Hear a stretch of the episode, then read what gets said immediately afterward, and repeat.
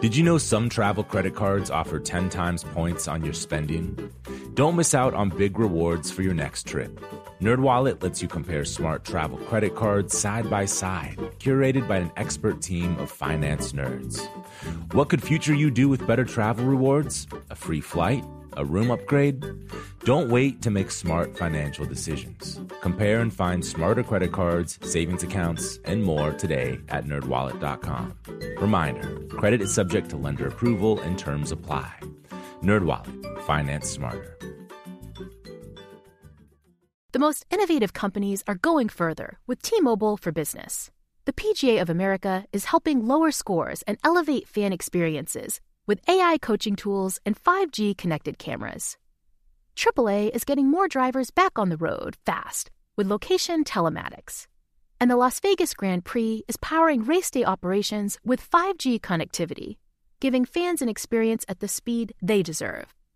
This is accelerating innovation with T-Mobile for Business. Take your business further at t-mobile.com/now. Whether this is her first Mother's Day or her 40th, she deserves more. Shop tons of stunning on trend jewelry for every budget at Diamonds Direct. Diamond Fashion Jewelry. Beautiful birthstones. Everyday pearls starting at just $200. Commemorate the real loves of her life with a gorgeous pendant featuring the birthstone of the one who made her mom. This Mother's Day, Diamonds Direct is everything you need to say thank you. Diamonds Direct. Your love, our passion. Online at diamondsdirect.com.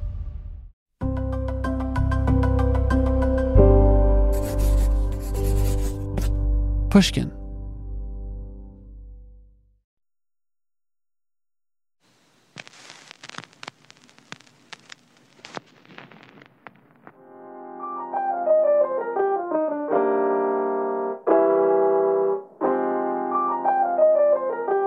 This is Talk Easy. I'm Sam Fragoso. Welcome to the show.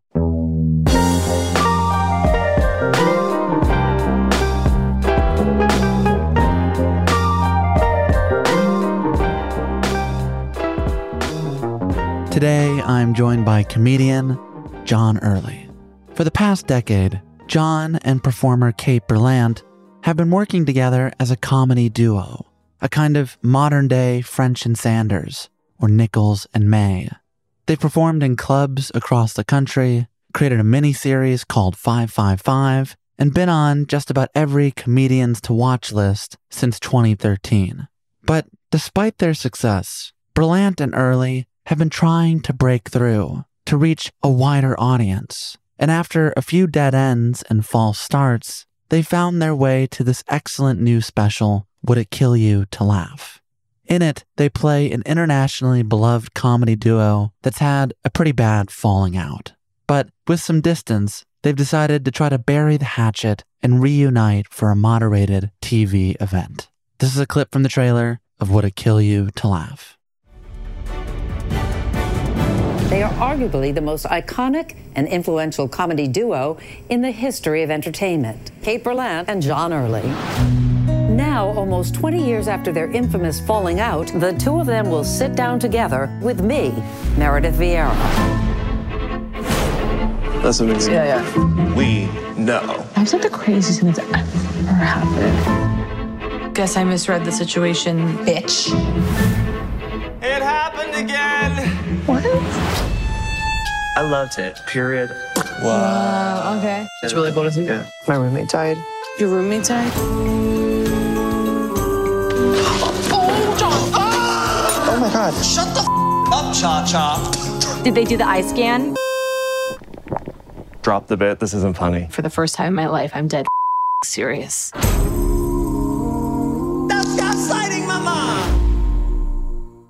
That was from Would It Kill You to Laugh, now available to stream on Peacock. The special is interspersed with all kinds of hilarious characters and sketches, some of which you'll hear in this conversation. True to form, Berlant and Early bring a silliness, satire, and surreality that they've come to perfect since partnering up in New York City. In many ways, this special is the culmination of their singular, decade long collaboration, which is why I wanted to talk to John in this moment as one chapter ends and another begins. Now, to make this happen, I had to drive to John's house here in Los Angeles. He recently had some back surgery, and it was just easier for us to come to him. But what I didn't know is that sitting upright and talking for an hour is extremely difficult for John to do after this surgery.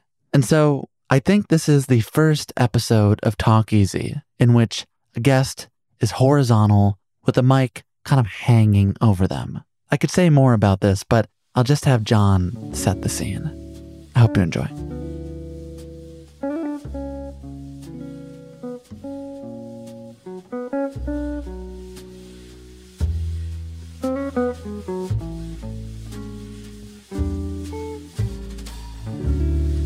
Okay.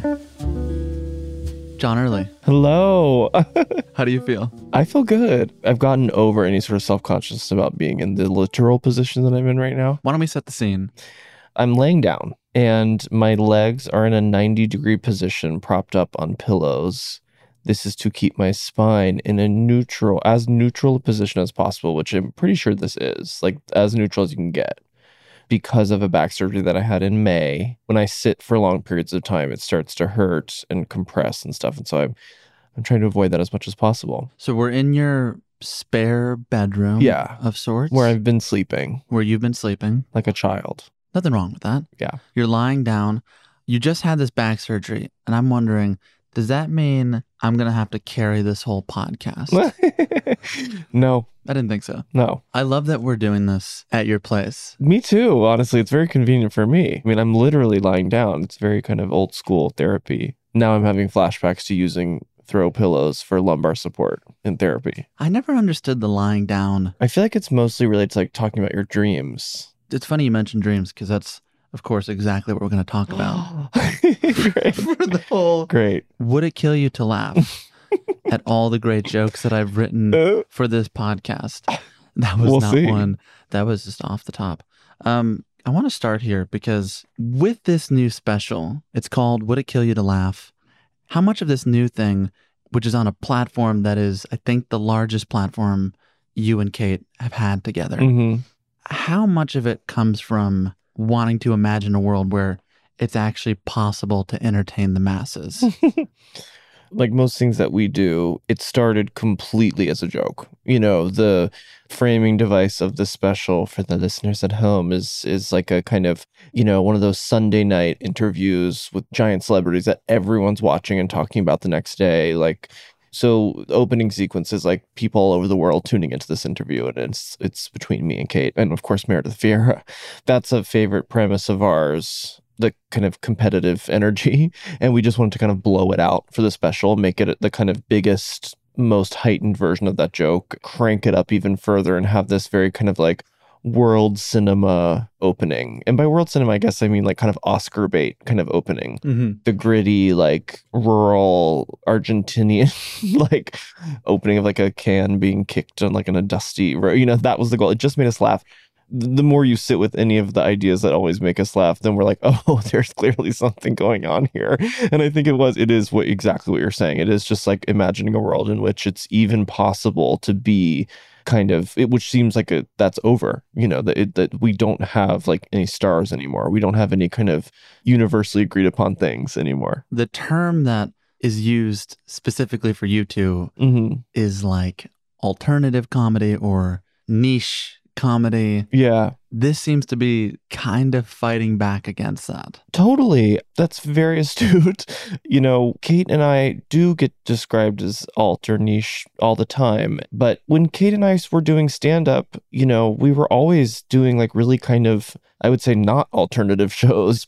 Kate especially did so much stand up in like, you know, clubs and stuff. And in like, I guess you could sort of describe them as alternative, but they weren't weird. They were just maybe a little like hipper, younger, you know, audiences we've never tried to like alienate people. We've never tried to like carve out our own little space. We've always wanted to enter into like comedy spaces and make people laugh. Like it's it's quite simple. So i think we always take it a little personally. You had this quote recently. I think Kate and I have always been labeled as niche or rarefied in some way, whereas we've always seen ourselves as leading the USO tours and performing for the troops. yeah. There's such a wide gap Mhm. from how you are described Mhm. in the press Mhm. or talked about at a studio versus that image that you two have for yourselves as being like Bob Hope. Exactly. And we also, I think, just identify as like hams. The way that Kate and I make each other laugh as friends is like, I would say 95% just like physical. We're not trying to do some sort of like satire when we're like making each other laugh. And so I think that's part of it too, is just seeing ourselves kind of vaudevillian and like silly. If you're hearkening back to these like vaudevillian tropes, Mm-hmm. things that are very recognizable, the sort of theatricality of your performance and Kate's, why do you think so many people watch it and think that's strange? You know, I don't know because I think about like I think about Tim and Eric and I'm like, well, they're weirder than us, but I feel like they were still able to break through. I mean, maybe that's because of their genius. they're because they're just goddamn good and going at it for years. Do you think it's because they came up in a time where it was possible to break through in a mainstream way? Like, is that no longer even a goal to have? I think it's a, a worthy goal because I think it it forces people to make better work. I think a desire to break through can also lead to you trying to like tap into something maybe you're more universal, more generous too. Do you think that's what happened here? it's a mystery to me. I'll never know. Like, I really thought that's what we were doing. All of the sketches, we really tried to kind of choose something that we thought was the most kind of John and Kate distilled, kind of in the vein. And, and we tried to choose premises or context for these like dynamics that we like to be in that we felt were like the most accessible. Like, John and Kate show up to a book club, they didn't read the book. You know, like our kind of competitive energy was like, let's put it on a kind of like nighttime, like populist, quote unquote, news show. You know, we really were trying to do that. And then you get so deep inside it that you like can't really even see it anymore. And then as we started to share it with people, a lot of people were like, it's so weird. That was kind of like the first descriptor from everyone. And that was very humbling and, and in some ways crushing, you know, because we really weren't trying to be weird. But then you step away and you go, well, of course it's weird. We're paying for checks and hot caramel. You know, but to us that was just like that was just really silly and also a way for us to do sketches about money, but also like we thought it was a very like simple, elegant kind of swap out for like crypto, you know? like and and that it wouldn't be that complicated for the viewer, but like I think it is. It's weird. Would it kill you to laugh?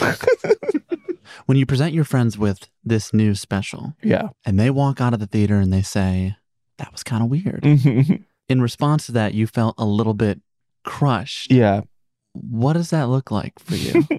I feel like this is basically what I've been trying to say, but not saying successfully since we started talking, which is like, we just really don't want to be alienating. That is not our goal. That is never, ever our goal. I think we've absorbed the kind of Brooklyn, Silver Lake environments that we've been in for the past 10 years, you know, like, or more than that, Jesus, 14 years. Like, so we can't help but kind of i guess embody these kind of maybe rarefied elite things in the zeitgeist but i think we have no desire to just kind of stay in our own little echo chambers i think we want to reach people desperately want to reach people outside of that so i think it's like whenever we're reminded that like our kind of maybe go-to instincts are a little weird i think it's a little crushing us but also i think because we really try very consciously to make things very like sensitive and emotional. So when people's main takeaway is it's weird or it's mean, I understand that it has like a surreality to it. I understand that we're being really ruthless with each other in a lot of the sketches, but like if you don't include in your description, your review of it, there are also many parts that I think are like consciously and obviously tender. I think that's what it is That's Mhm. crushing. Is I'm like, that's all that's your main takeaway? that they're not getting to the tenderness. Yeah, that's a big part of it. It feels like a failure, I think, on it. We take it as a failure. Well, this feels like the time to play a clip from one of these sketches. Is there a monitor? Yeah, we got one carting in for you here with, with, with my robust team. Thank you. So set this up for us. This is the book club sketch. Yeah. You two are reading a kind of infinite jest size David Foster Wallace tome, except you haven't read it. Yes. You're at a book club. Everyone's kind of cute. Everyone is pretty good looking. Some people Yeah. have like earmarked their books with notes. This is a dedicated group of yeah. readers. Yeah, and kind you, of chic, but like earnestly curious readers. and and you two are well. Why don't we listen to it? Yeah. It's a really cool group. John, I did not read the book. Oh, please, me neither. Apparently, it's not that kind of thing. Oh, it's more of a hang. More of a hang. Okay, cool. Hi. Welcome. Hi. Thank you. All right, welcome everyone. So, Kate, John, do you want to share some of your initial impressions or thoughts about the text? Yeah. I loved it. I loved it. Loved it completely. Loved it completely. Loved it. Loved it in a way where I'm just like, I loved it. Period. What did you love about it, Kate? You know what? You know what? You know what? You know what? I think that people who look like me have had the stage for so long, the microphone for so long, right? I just kind of feel like as a way to rectify like the sins of my ancestors. You know, by the way, I hate you guys. I really do.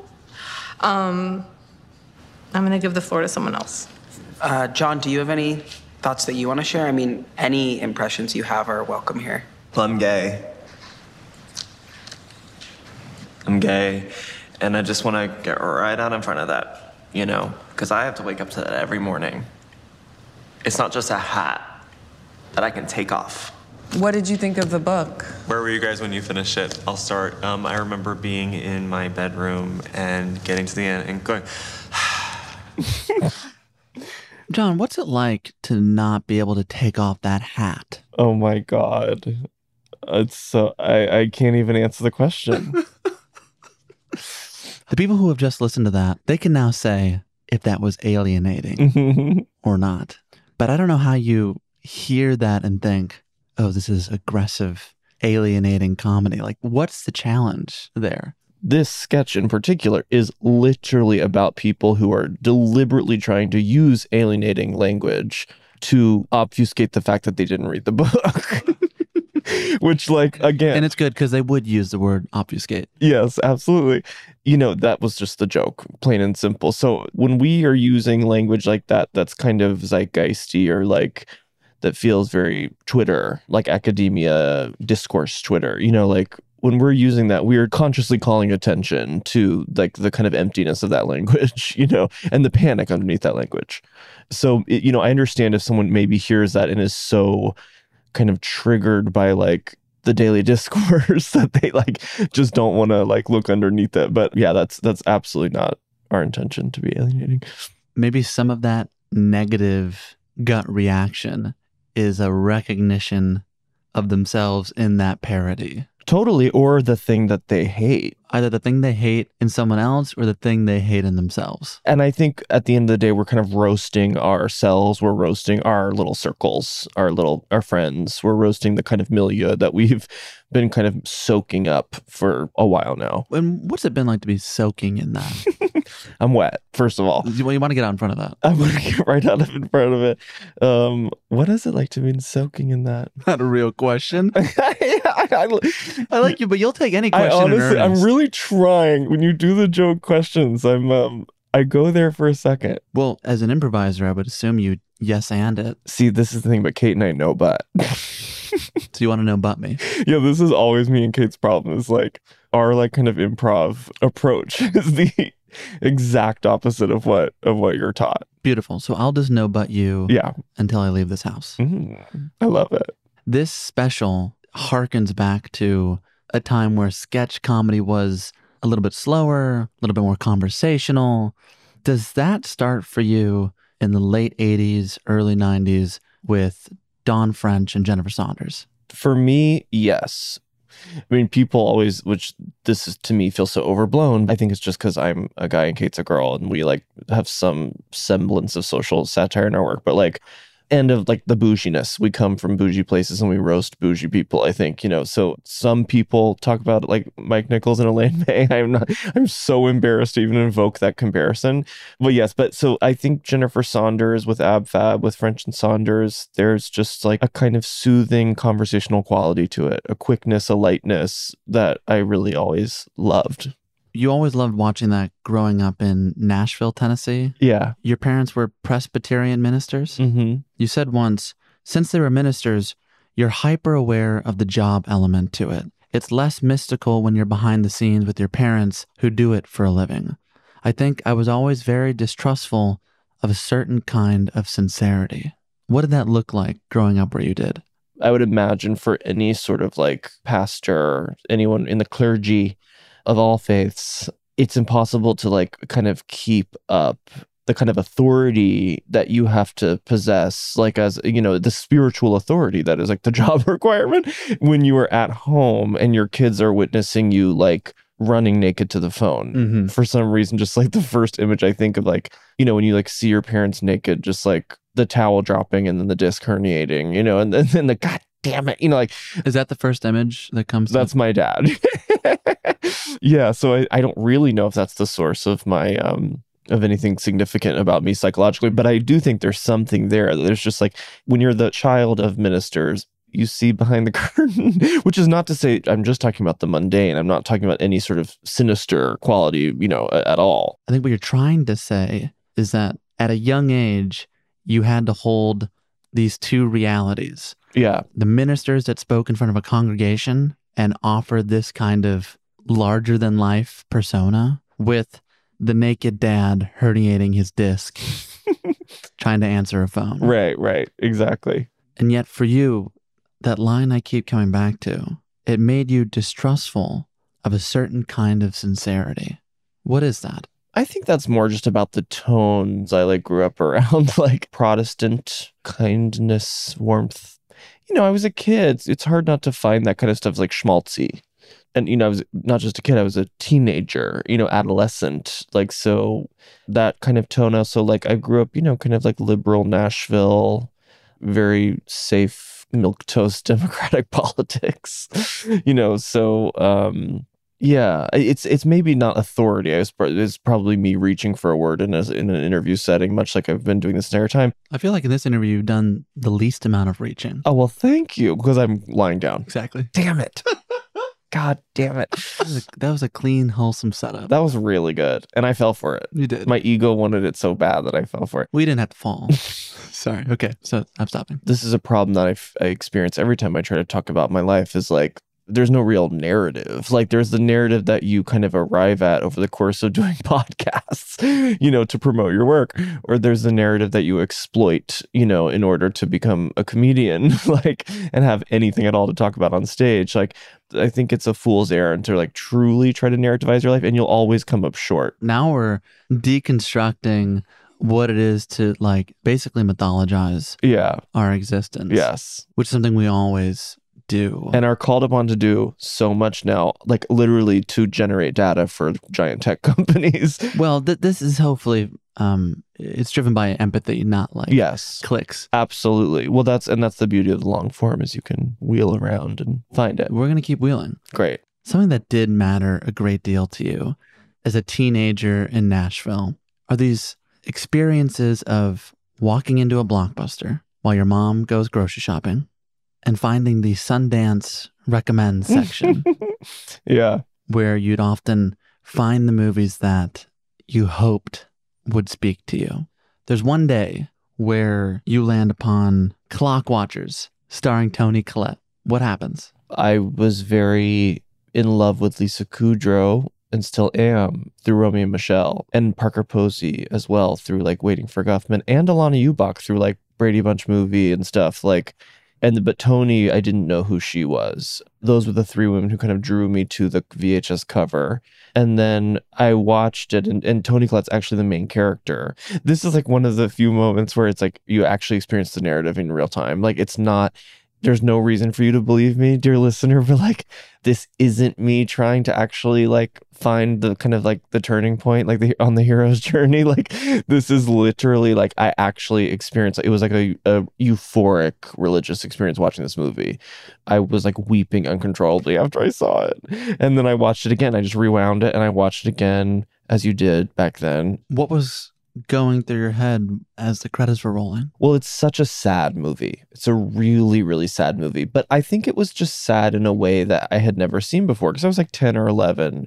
I had never seen something that was sad in a way that I think felt so. There wasn't some reward. Like, normally, sadness is given to you in art with this kind of reward of like catharsis or like maybe some sort of like, yes, you failed or you, there was a great loss, but you tried and it was You went through this noble. pain, Yeah. and now there is a triumphant end. Yes, and they serve it to you on a platter. But this had a real uh, just a ruthlessness to it. Like it's like it's basically about these temp workers whose friendship, any kind of potential for solidarity gets dissolved by this kind of like wishy-washy, like late '90s, like Clinton, like kind of smiley office politics, HRiness, you know, and they all get kind of turned against each other and they all become really paranoid and they all just like leave and like don't talk to each other by the end. It's just it's so unfair. It's so sad to me. It's not a war movie, but it is. It's like literally in just like a, a fluorescent office. I don't know. It's brutal. The most important thing I think from this story is that you watched this movie and you had this gut response that said, "Oh, I like this thing." And it's hitting me at, at a guttural level.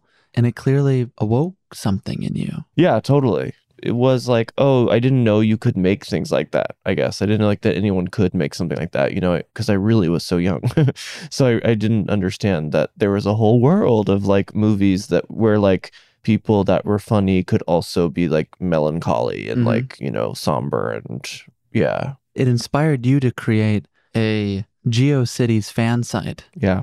called Toni Collette is Making Her Mark. hmm This is in 2001. Set the scene for me. You're, you're, you're in your bedroom creating this website that is a dedicated fan page to the actor Toni Collette. It was my parents or my family computer, so it wasn't even my room. So you did it out in the open. Yeah. I had lots of solitude as a kid, I guess, like watching TV and and then working on my website. but yeah, I would like I would just like on the weekend. I mean, after school and on the weekends, I would literally just like all day. And it's so funny to think of the labor that went into it, what it actually was. It's just like there's literally one tab on the website, like on the menu bar, it's like pictures. And you click on it, and guess what? There are pictures of Toni Collette. Like that's what I was working on. I was like, okay, so pictures, and then it was like filmography, which is a word that I would have just learned from IMDb. Here's what the job was. I'm looking down the pipe. I'm like checking the IMDb. I see, oh, she has a new project with Curtis Hanson and Cameron Diaz in her shoes. Okay. Currently filming, like release date, like fall, you know.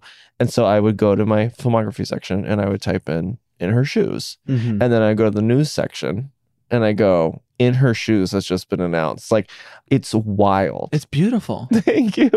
When you started making this site, Yeah. you said once, upon making this site, I suddenly realized that I was gay. and I was like, oh no, the receipts are literally online. Yeah. Is that how it went in the moment? You know, because I was like, I was telling my teachers about it. I was out in eighth grade Mhm. when I was doing this. And I was like telling my teachers about it and telling my friends about it. And they would like very sweetly go and like sign the guest book. And then as I was truly realizing that I was gay, like on a sexual level, I was kind of putting two and two together. I had this very unself conscious interest in like actresses. And then I think I was like slowly absorbing from the culture that like that is a kind of classic gay pastime. And I was like, I have literally told every single teacher. My parents have been watching me do this in broad daylight for like two years. Like, I literally had that kind of thought. And so I had to kind of reel back. I had to like, I stopped.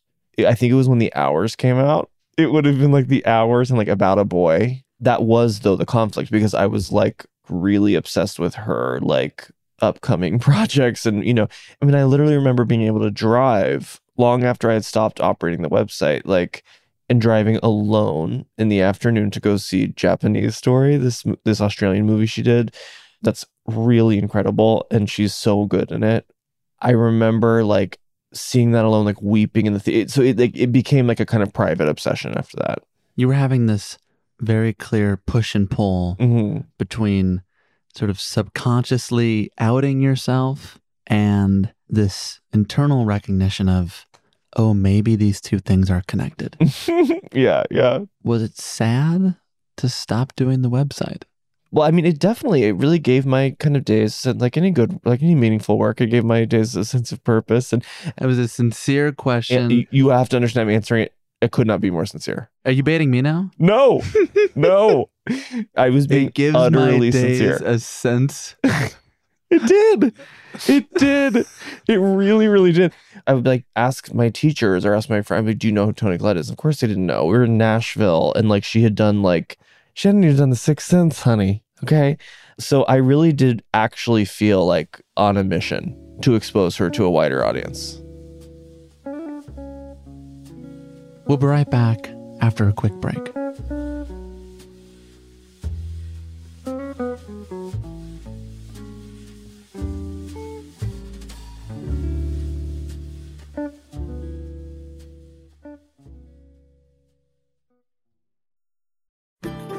As listeners to this show, you probably consider yourself pretty smart.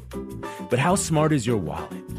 When you're looking to upgrade your wallet, it's time to turn to NerdWallet. Their expert team of nerds has the financial smarts to help you find the right financial products for you. Before NerdWallet, you might have paid for vacations with whatever was in your wallet, but you could have been missing out on miles you didn't even know you were leaving on the table. Now you can get a new card with more miles and more upgrades. What could future you do with more travel rewards? A hotel upgrade? Lounge access? Wherever you go next, make it happen with a smarter travel card. Don't wait to make smart financial decisions. Compare and find smarter credit cards, savings accounts, and more today at nerdwallet.com. Nerdwallet. Finance smarter. As with all cards, credit is subject to lender approval and terms apply. The most innovative companies are going further with T Mobile for Business. The PGA of America is helping lower scores and elevate fan experiences with AI coaching tools and 5G connected cameras. AAA is getting more drivers back on the road fast with location telematics. And the Las Vegas Grand Prix is powering race day operations with 5G connectivity, giving fans an experience at the speed they deserve. This is accelerating innovation with T Mobile for Business. Take your business further at tmobile.com slash now. Are you still searching for your perfect place to call home? Well, now is the time to buy at Fisher Homes. If you're looking to move in before the end of 2024, May could be your last opportunity to start building your dream home and close before the year's end. If you're hoping to move in even sooner, Fisher Homes also has homes that are move in ready and waiting for you, where you can start enjoying the benefits of homeownership even faster. Schedule your personal tour with a new home advisor today at FisherHomes.com and make this spring the season you find your perfect home sweet home.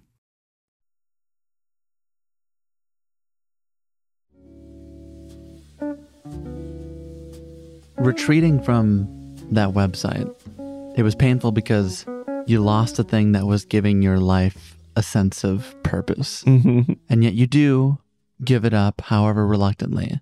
This process of coming out, when you go to NYU for college, you're studying theater at Tisch. Mhm. In that second year, you decide to come out to your parents. But when you look back on this period, you once were sitting with your friend, Theda Hammel, who said, in John's case, in coming out to his parents, it had less to do with being ashamed of being gay and more to do with his fear of being a hack. it was his performer sensibility that made him go, I don't want to have this meaningful conversation. Where's that from? Out Magazine 2016, you're backstage at a show. Oh my God, of course. Wow. Yes, that's a brilliant. I love that. And that's so, Theda's a genius.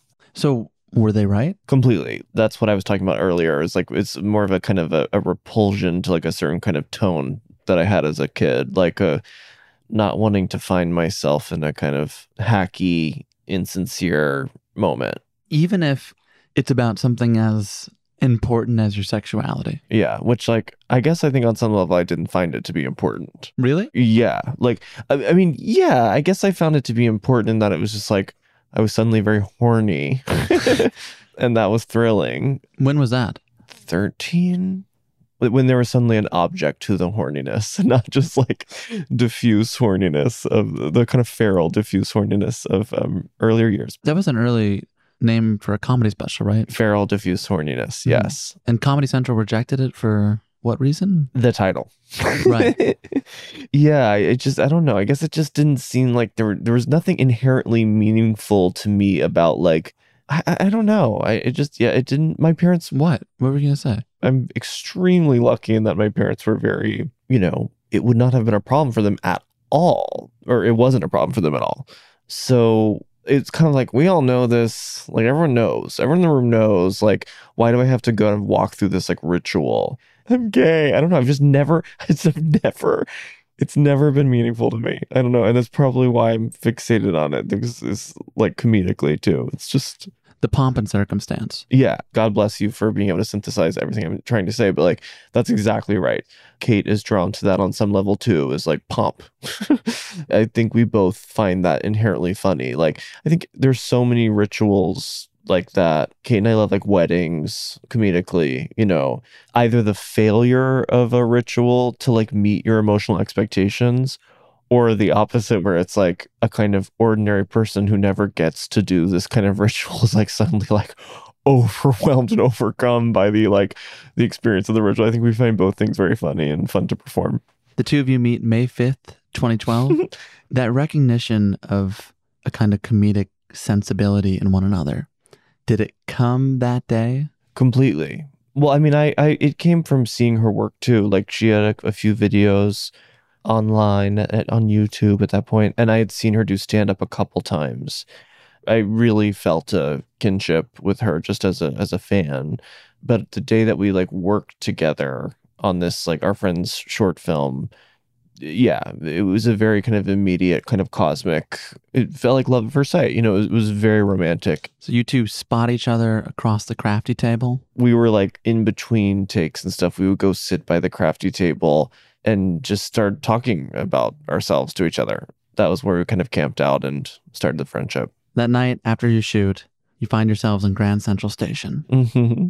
You transfer to the six train. Yes. Is that right? Yes. You're laughing. I'm laughing because of the just the detail that you were recalling. This is what we do here. yes. Once you get home, the two of you text each other till four in the morning, ending with a very sort of pointed text that you sent her. Do you remember what you wrote? I think it was something like, if I don't see you tomorrow, like I'll kill myself in public, I think is what I said. Exactly. Yeah.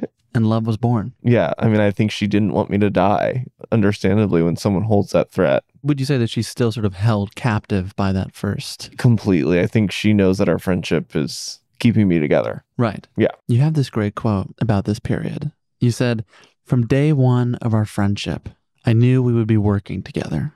Not just like, let's collaborate. It was like, oh, this is a partnership. This is huge. We say this is huge a lot. And deservingly so. Thank you. But that recognition, or I guess that fundamental understanding from Jump, did you really have that? Yes. I mean, we literally that first day of being friends, we were like, oh, this is, I mean, this is so grotesque. I mean, we knew we were being funny, by the way, but we were like, see you on IFC. you know, we were like, we're going to have a sketch on IFC. That was like the crown jewel in our minds. Oh, no. And I think we're like, see you on IFC in a year. Meanwhile, it's taken 10 years to get anything on any sort of proper channel together. But, um, but we were, we knew, you know, the joke obviously was how cocky we were being. For people listening at home, they knew they were being funny. We knew we were being funny. Well, you knew you were trying to be funny. Yeah, yes. And we knew there was something funny about how boutique IFC was. Um, I don't know. I mean, I think Kate and I are both very socially kind of declarative. Let's go here. Oh my God, this is perfect. This restaurant is heaven. This group is heaven. Like, the social balance of this group is like just insane. Like, you know, like, you know, and sometimes you need that kind of energy in the room to break the ice. But when you find another person who can do that too, we just both were really ready, I think, to leap into something on a friendship level, but also professionally too. And you're saying those things earnestly. Totally. That's the engine of what we find funny is like Kate and I will so often be like sitting across from each other at a table, being like, this is heaven, like describing like a piece of toast. Like we're like, this is huge. Like, you know, and, and like four seconds later, we'll realize what we sound like. And then we like un- start uncontrollably laughing. And that's like, that's the birth of so many ideas and jokes of ours. Is just like that kind of whipping each other into a frenzy of like romance and, you know, So that's how this partnership was born. yeah. And from there, you say, in one year, we're going to be on IFC. Yeah. Yeah. So the long, winding journey to get to this new show. Yeah. I believe the first stop is a show at Union Hall in New York City. You two perform together, you sell it out. It has at least 40 seats. At least. You two performing on that stage. Do you remember the first sketch you two did? Yes, it would have been a wedding. I was on stage. I think we were playing Ave Maria, and I came out in a suit to receive my bride, and she came down the aisle of the theater and was, and she had on a wedding dress and was holding a bouquet of kale. That's back when kale joke meant something, you know, like when people were quite literally learning about kale. The irony of the two of you starting your comedic careers together, doing a bit about a union being formed. At Union Hall, no less. There's something kind of beautiful about that. I know. I know it's I've never even really thought of it. And again, just funny to us. It was like the idea that made us laugh. It was just a very fun time. You know, and also we were doing shows all the time, like live shows separately and sometimes together, but like that just felt like a very exciting it felt very exciting to be performing a lot.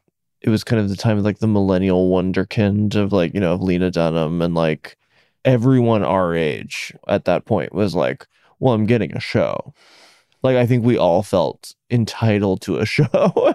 Uh, so yeah, I think that was where some of the hubris came from. But then once you two decide to move out here, what happens? We had a very, very promising opportunity at having a show together when we were like 26.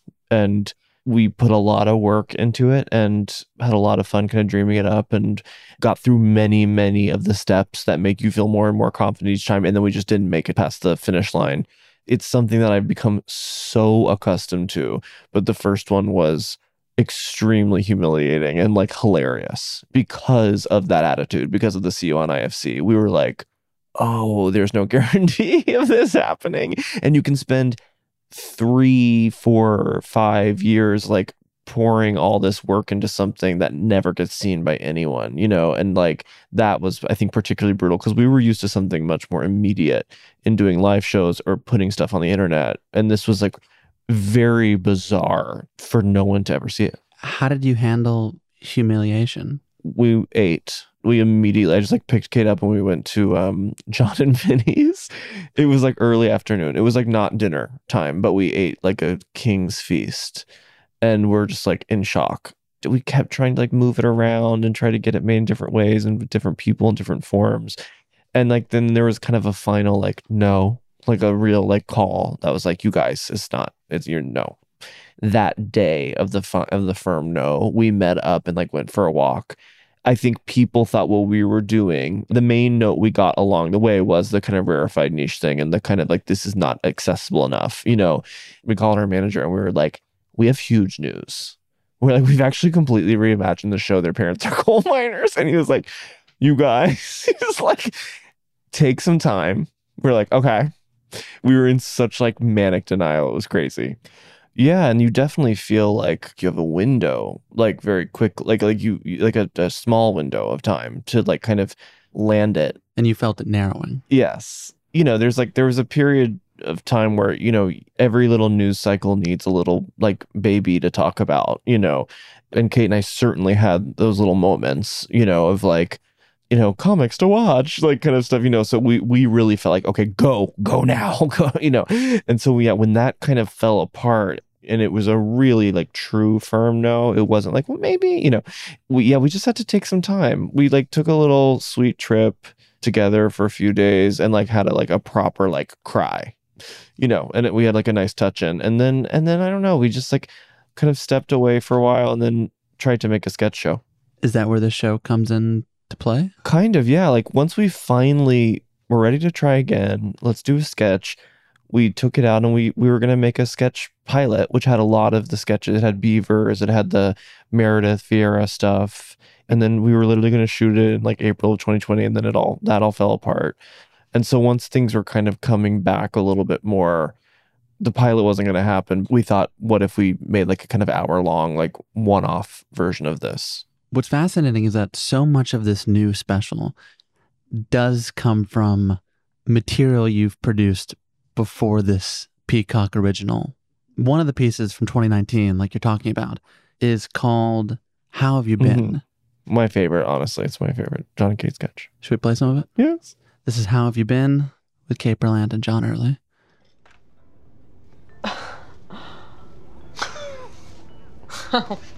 John Early. Kate Berlant. I cannot. Oh this is Are we crazy. doing this? We're Let's doing do this. Come here. Oh, Oh my, my god. God. Oh my god. Oh my God, I'm so I'm I'm nervous. No, I'm nervous I'm too. scared. But we, we, I'm really we need scared. not be nervous. How I'm really happy. How long has it been? It has been years. It has been years and years and years. Yeah. How are you? Really good. Oh God, so good. good. I'm really just good. yeah. I don't know. I'm great. I'm oh, really good. How are you? Oh, I'm really good. Yeah. Great. Yeah. You know, I haven't seen you in so long. I know it's been so long. But I I'm see you everywhere. Oh. Everywhere. I can't drive down Sunset Boulevard No, with the Kaiser is- Permanente ads Uh. that you've been doing now for years. You know, I've always thought it was so brave that you you chose to step back and say, I don't want to work. I work. I mean, I, I do work. I just want. Where's yeah? Where's the evidence? I perform. If that's what you're asking. Oh, Yeah. good. good. Yeah. I'm glad. I know you've got a lot of joy out of that. So that's. I'm glad to know you're still doing that. Mm-hmm. I um yeah I did step away. You know. You look amazing. Oh, thank you. Oh, you thank really you. do. You Thank really you. dropped into your Thank features. you. Yeah. I mean, I want to say you look so great, and the burns are healed. Oh. You got your teeth fixed. Yeah. Yeah. Ocean's 14. I cannot believe the negligence of the studio. That was insane. Yeah. I kind of always wanted to ask you. I just want to get it straight. So you you fell off the oil rig, Mhm. and that's what smashed the teeth. And then somehow the oil caught fire on the surface of the ocean, and then you've plunged into the ocean, and then the burns. Yeah. No, that was. But yeah. you look, you would never know. Sticky, you sticky would never situation. know. Yeah, you would no, never but, know. Uh, Paul And- and, I have really, he's really helped me kind of move through that and dealt the public. I, I mean, Heath and I, 11 years next Wednesday. good yeah. for you guys, Thank you. because I I, did not think that had legs. The sex is still white hot. Yeah. We are glued. Heath and I use one towel. Wow. We have one towel Wow, at the that's house. amazing. Yeah. The fucking. Yeah. Uh, it is. It's. Yeah. It's so nice to hear that. What does that bring you back to? Um, that was very much me and Kate trying to make a sketch after like years of being in like the slow moving gears of the development cycles and stuff and feeling so kind of fundamentally like so far removed from the things that bring us joy, you know, like and so it was really really nice to be like let's just make a stupid video like we used to do. It was so fun. I love that video so much. And so much of the material in that video appears in Would It Kill You to Laugh? Yeah, I mean that is like the kind of fundamental premise of the Meredith stuff, but then also like some of the literal jokes we just like are so we love so much that we kind of we are like let's just do them while we have Meredith, and then we ended up using them in the edit too.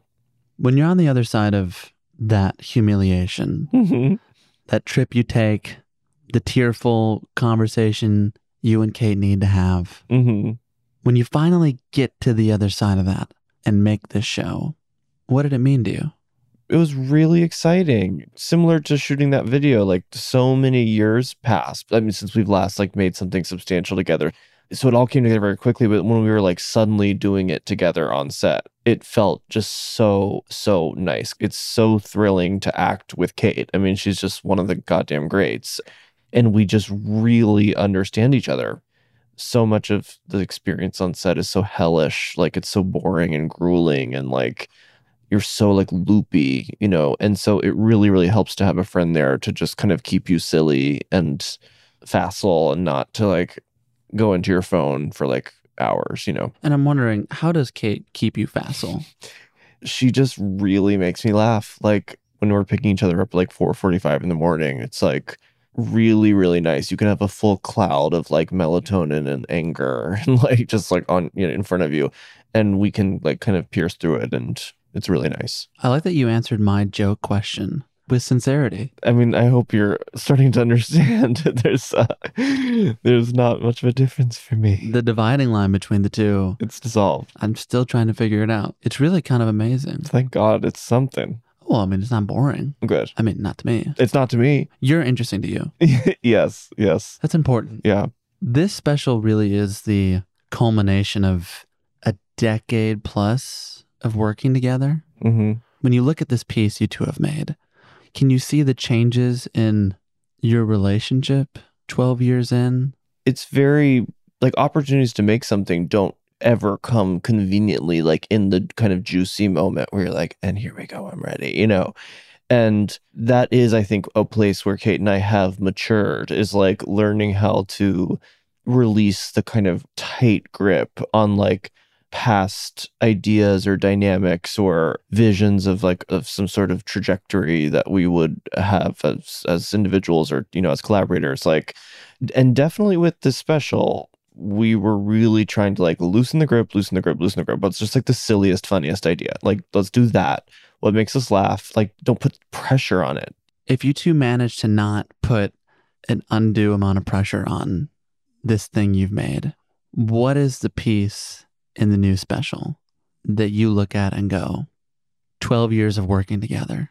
Okay, this is the best of us. I mean, the one that I am most, I think, in love with is the seduction one. That feels like the most, the biggest kind of evolution for us.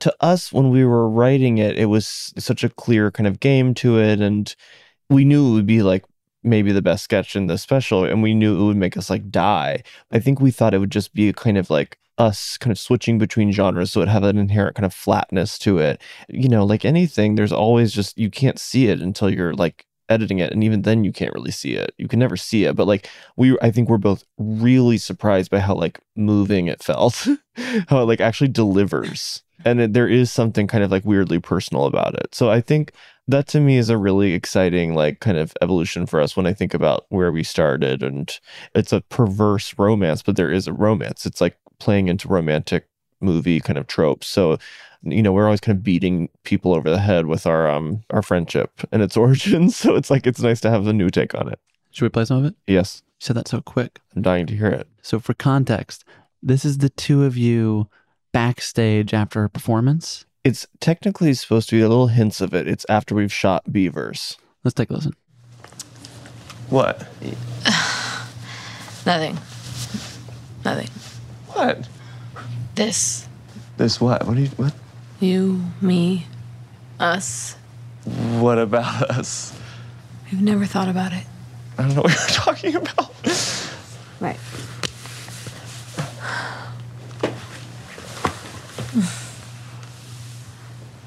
Whoa, whoa, whoa! Kate, what are you doing? Oh, okay. I guess I misread the situation. Literally, what are you talking about? All those years of collaboration, drunken nights, always right in line, right? Never crossing the line. Okay, Kate, I'm exhausted. We've been shooting for 13 hours. Drop the bit. This isn't funny. It's not a bit. It's not funny for the first time in my life. I'm dead fucking serious.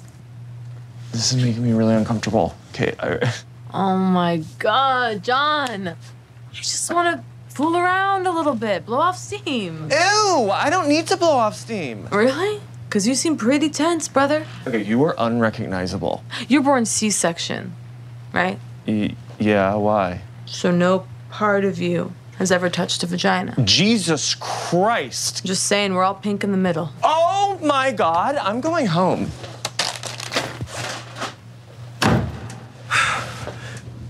Clearly, I struck a nerve. I'm sorry. Oh, God, let me make it up to you, please, please. What can I do? What can I do? I'll give you a foot massage. My doctor says everything starts with the foot and then radiates up to the back, yeah. That piece really does speak to this kind of lifelong union you two have signed up for.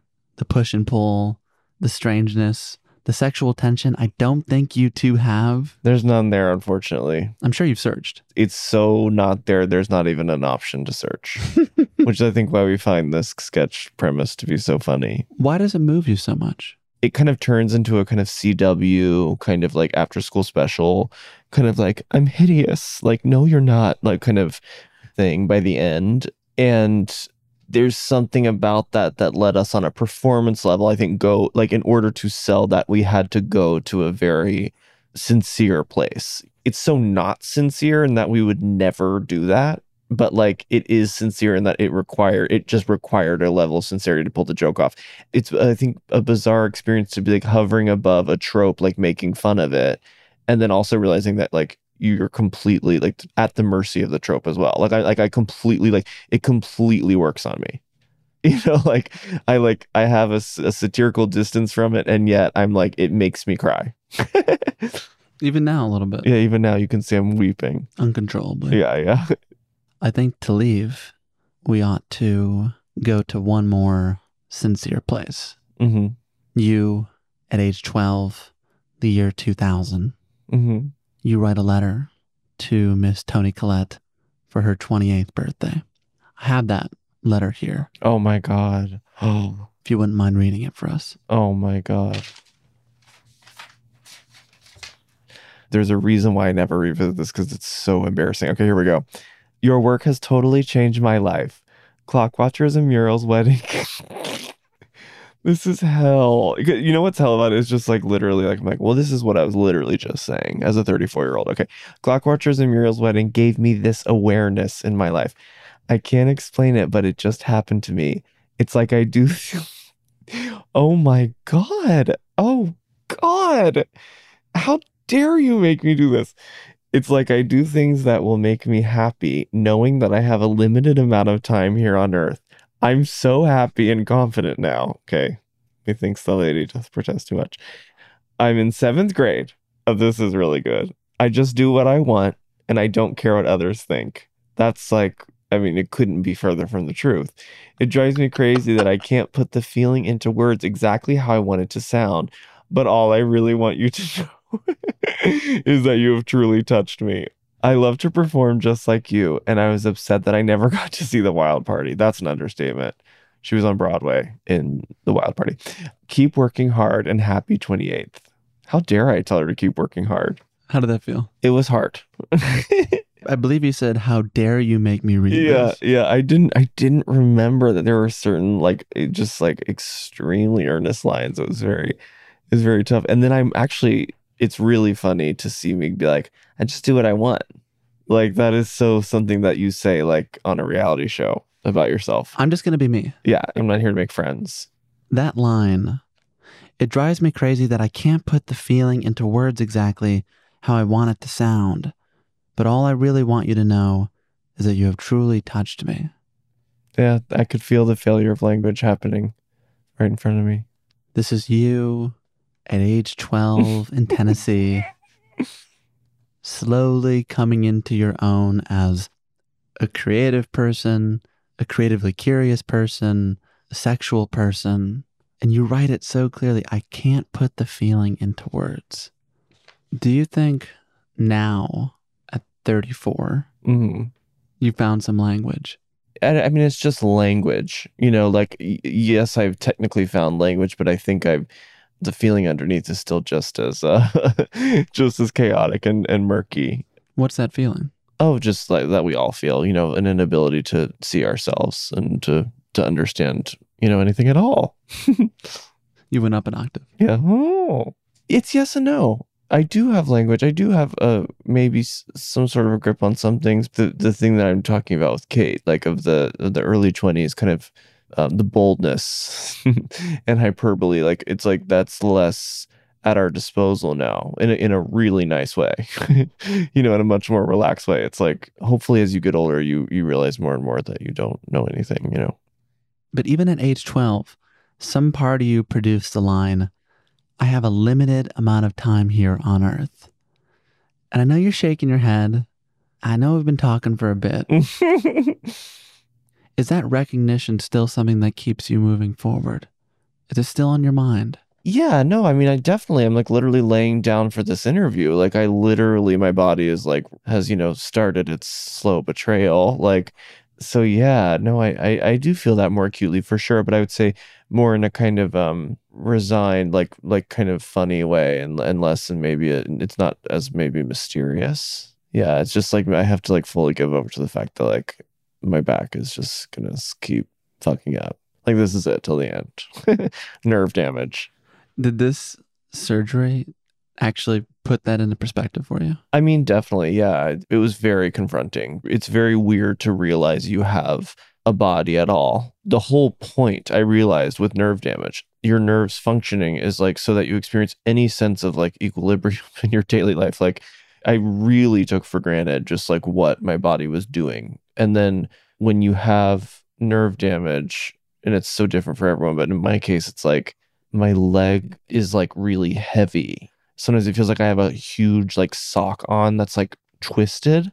It's so weird and it changes all the time. And, you know, I've had doctors be like, you know, it can get better, but like kind of no guarantee. Like, that was like the first time I ever been like, oh, this is the one I don't get to trade out this body. Like this is the one body I have. And like and something's kind of permanently now like marred a little bit. Like a part of it is kind of marred. It'll of course become white noise maybe in a few years. That was very confronting. We started the conversation with the body. Mm-hmm. I guess we better end it here. Yeah. What is your body telling you to do now in this new chapter? My body is telling me to keep to keep releasing the grip you know literally and figuratively. Creatively i'm a very I, I, can be a little controlling and like panicked and perfectionist.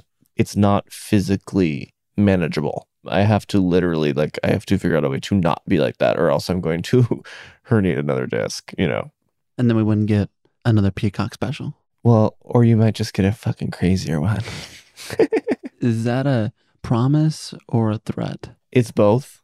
I hope there's another one, and I hope that it's like even more influenced by hydrocodone than it was this time around. And, and actually, that was kind of my one note. Yeah, yeah, yeah. Not enough. That's my dream. Is like every few years, Kate and I make a sketch special because we have like seventy thousand more sketch ideas, and we have also just I want to bring the Beavers back so badly, and I want to I want to find new kind of genres like the seduction sketch. Like I want to find like I want to do like more kind of psychosexual thriller stuff with Kate. With that back? Ugh, no, I have to I have to figure that out first. So we we fix the back, then you kind of enter your like Michael Douglas era. Precisely. That's like my favorite. It is one of my favorite genres. Mine too. I guess the only thing I have to ask you is about this special because in the beginning of the conversation, you talked about the heartbreak of trying to make something that doesn't exactly land the way you and Kate intended.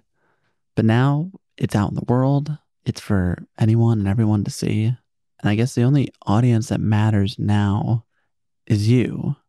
And so I want to know are you proud of it? You know, I've, I've noticed that people keep telling me they like they're watching it multiple times.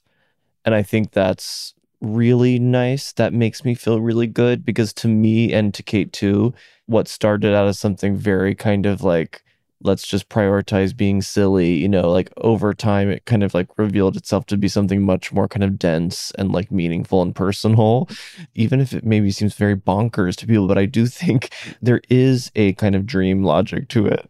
It like whips itself into some sort of like meaning by the end i feel like like it's i probably feels lawless at first but then I hope people see that there is kind of like there are some connective tissues and it is like it is like at the end of the day just like coming from me, our hearts. I like that. There's a kind of dream logic to it. Definitely.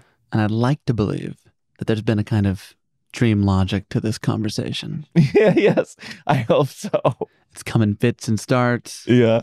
Mostly makes sense. Yeah. Sweaty. Silly. You're lying down. Exactly. I'm still here. yeah and he was in my house, but he wasn't. Yeah. And who knows? Because the mystery of being alive, you know, are you ever really somewhere? That's where like the kind of the wonder goes too far, the kind of existential. Uh, you are actually somewhere. I think the body is real, and you are in a room.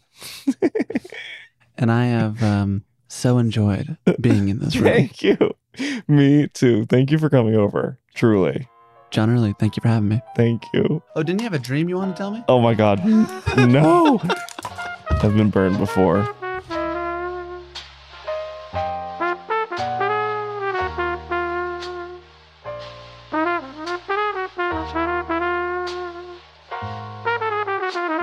And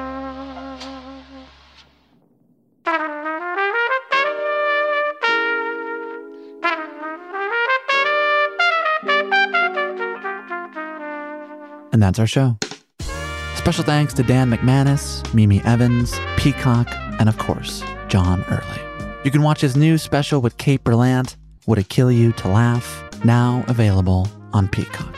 To learn more about John and his work, visit our show notes at talkeasypod.com. On the site, you'll find over 250 episodes with folks like Bill Hader, Tituss Burgess, Meg Stalter, Ted Danson, Jenny Slate, and Nick Offerman. To hear those and more Pushkin podcasts, listen on the iHeartRadio app, Apple Podcasts, Spotify, or wherever you like to listen.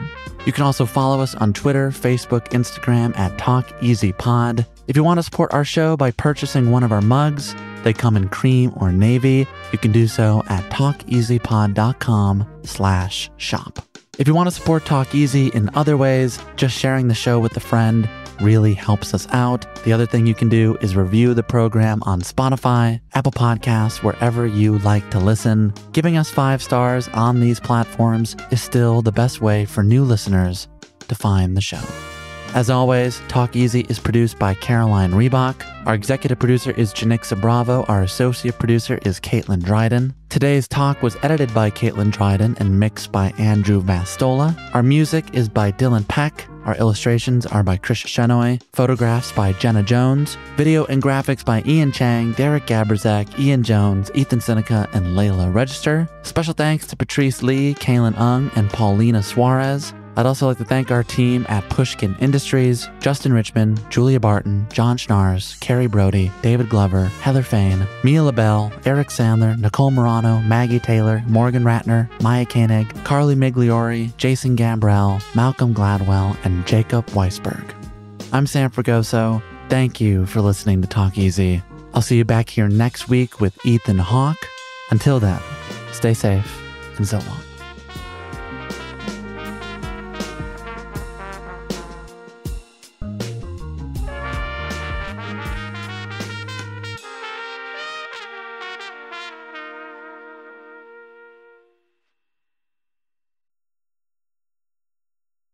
The tradition of breaking tradition continues with the return of the unconventional awards from T Mobile for Business at Mobile World Congress.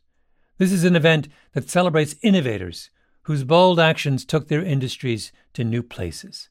If that sounds like you and you're a T Mobile for Business customer, enter today. If you win, you'll be publicly honored amongst some of the most influential leaders in industry, and me, I'll be there too. Enter now at tmobile.com slash unconventional awards. See you there. Are you still searching for your perfect place to call home? Well, now is the time to buy at Fisher Homes. If you're looking to move in before the end of 2024, May could be your last opportunity to start building your dream home and close before the year's end. If you're hoping to move in even sooner, Fisher Homes also has homes that are move in ready and waiting for you, where you can start enjoying the benefits of homeownership even faster. Schedule your personal tour with a new home advisor today at FisherHomes.com and make this spring the season you find your perfect home sweet home. Whether you're a savvy spender maximizing your savings with cashback rewards, a thrifty rate watcher seeking the lowest interest, or a travel enthusiast looking for extraordinary perks, Kemba Financial Credit Union has a visa to complement your lifestyle and unique needs. Apply today at Kemba.org to unlock a limited time 2% cash back on purchases and pay 0% interest on balance transfers for an entire year with a new visa from Kemba. You deserve a card that works for you. Restrictions apply. Offer ends June 30th, 2024.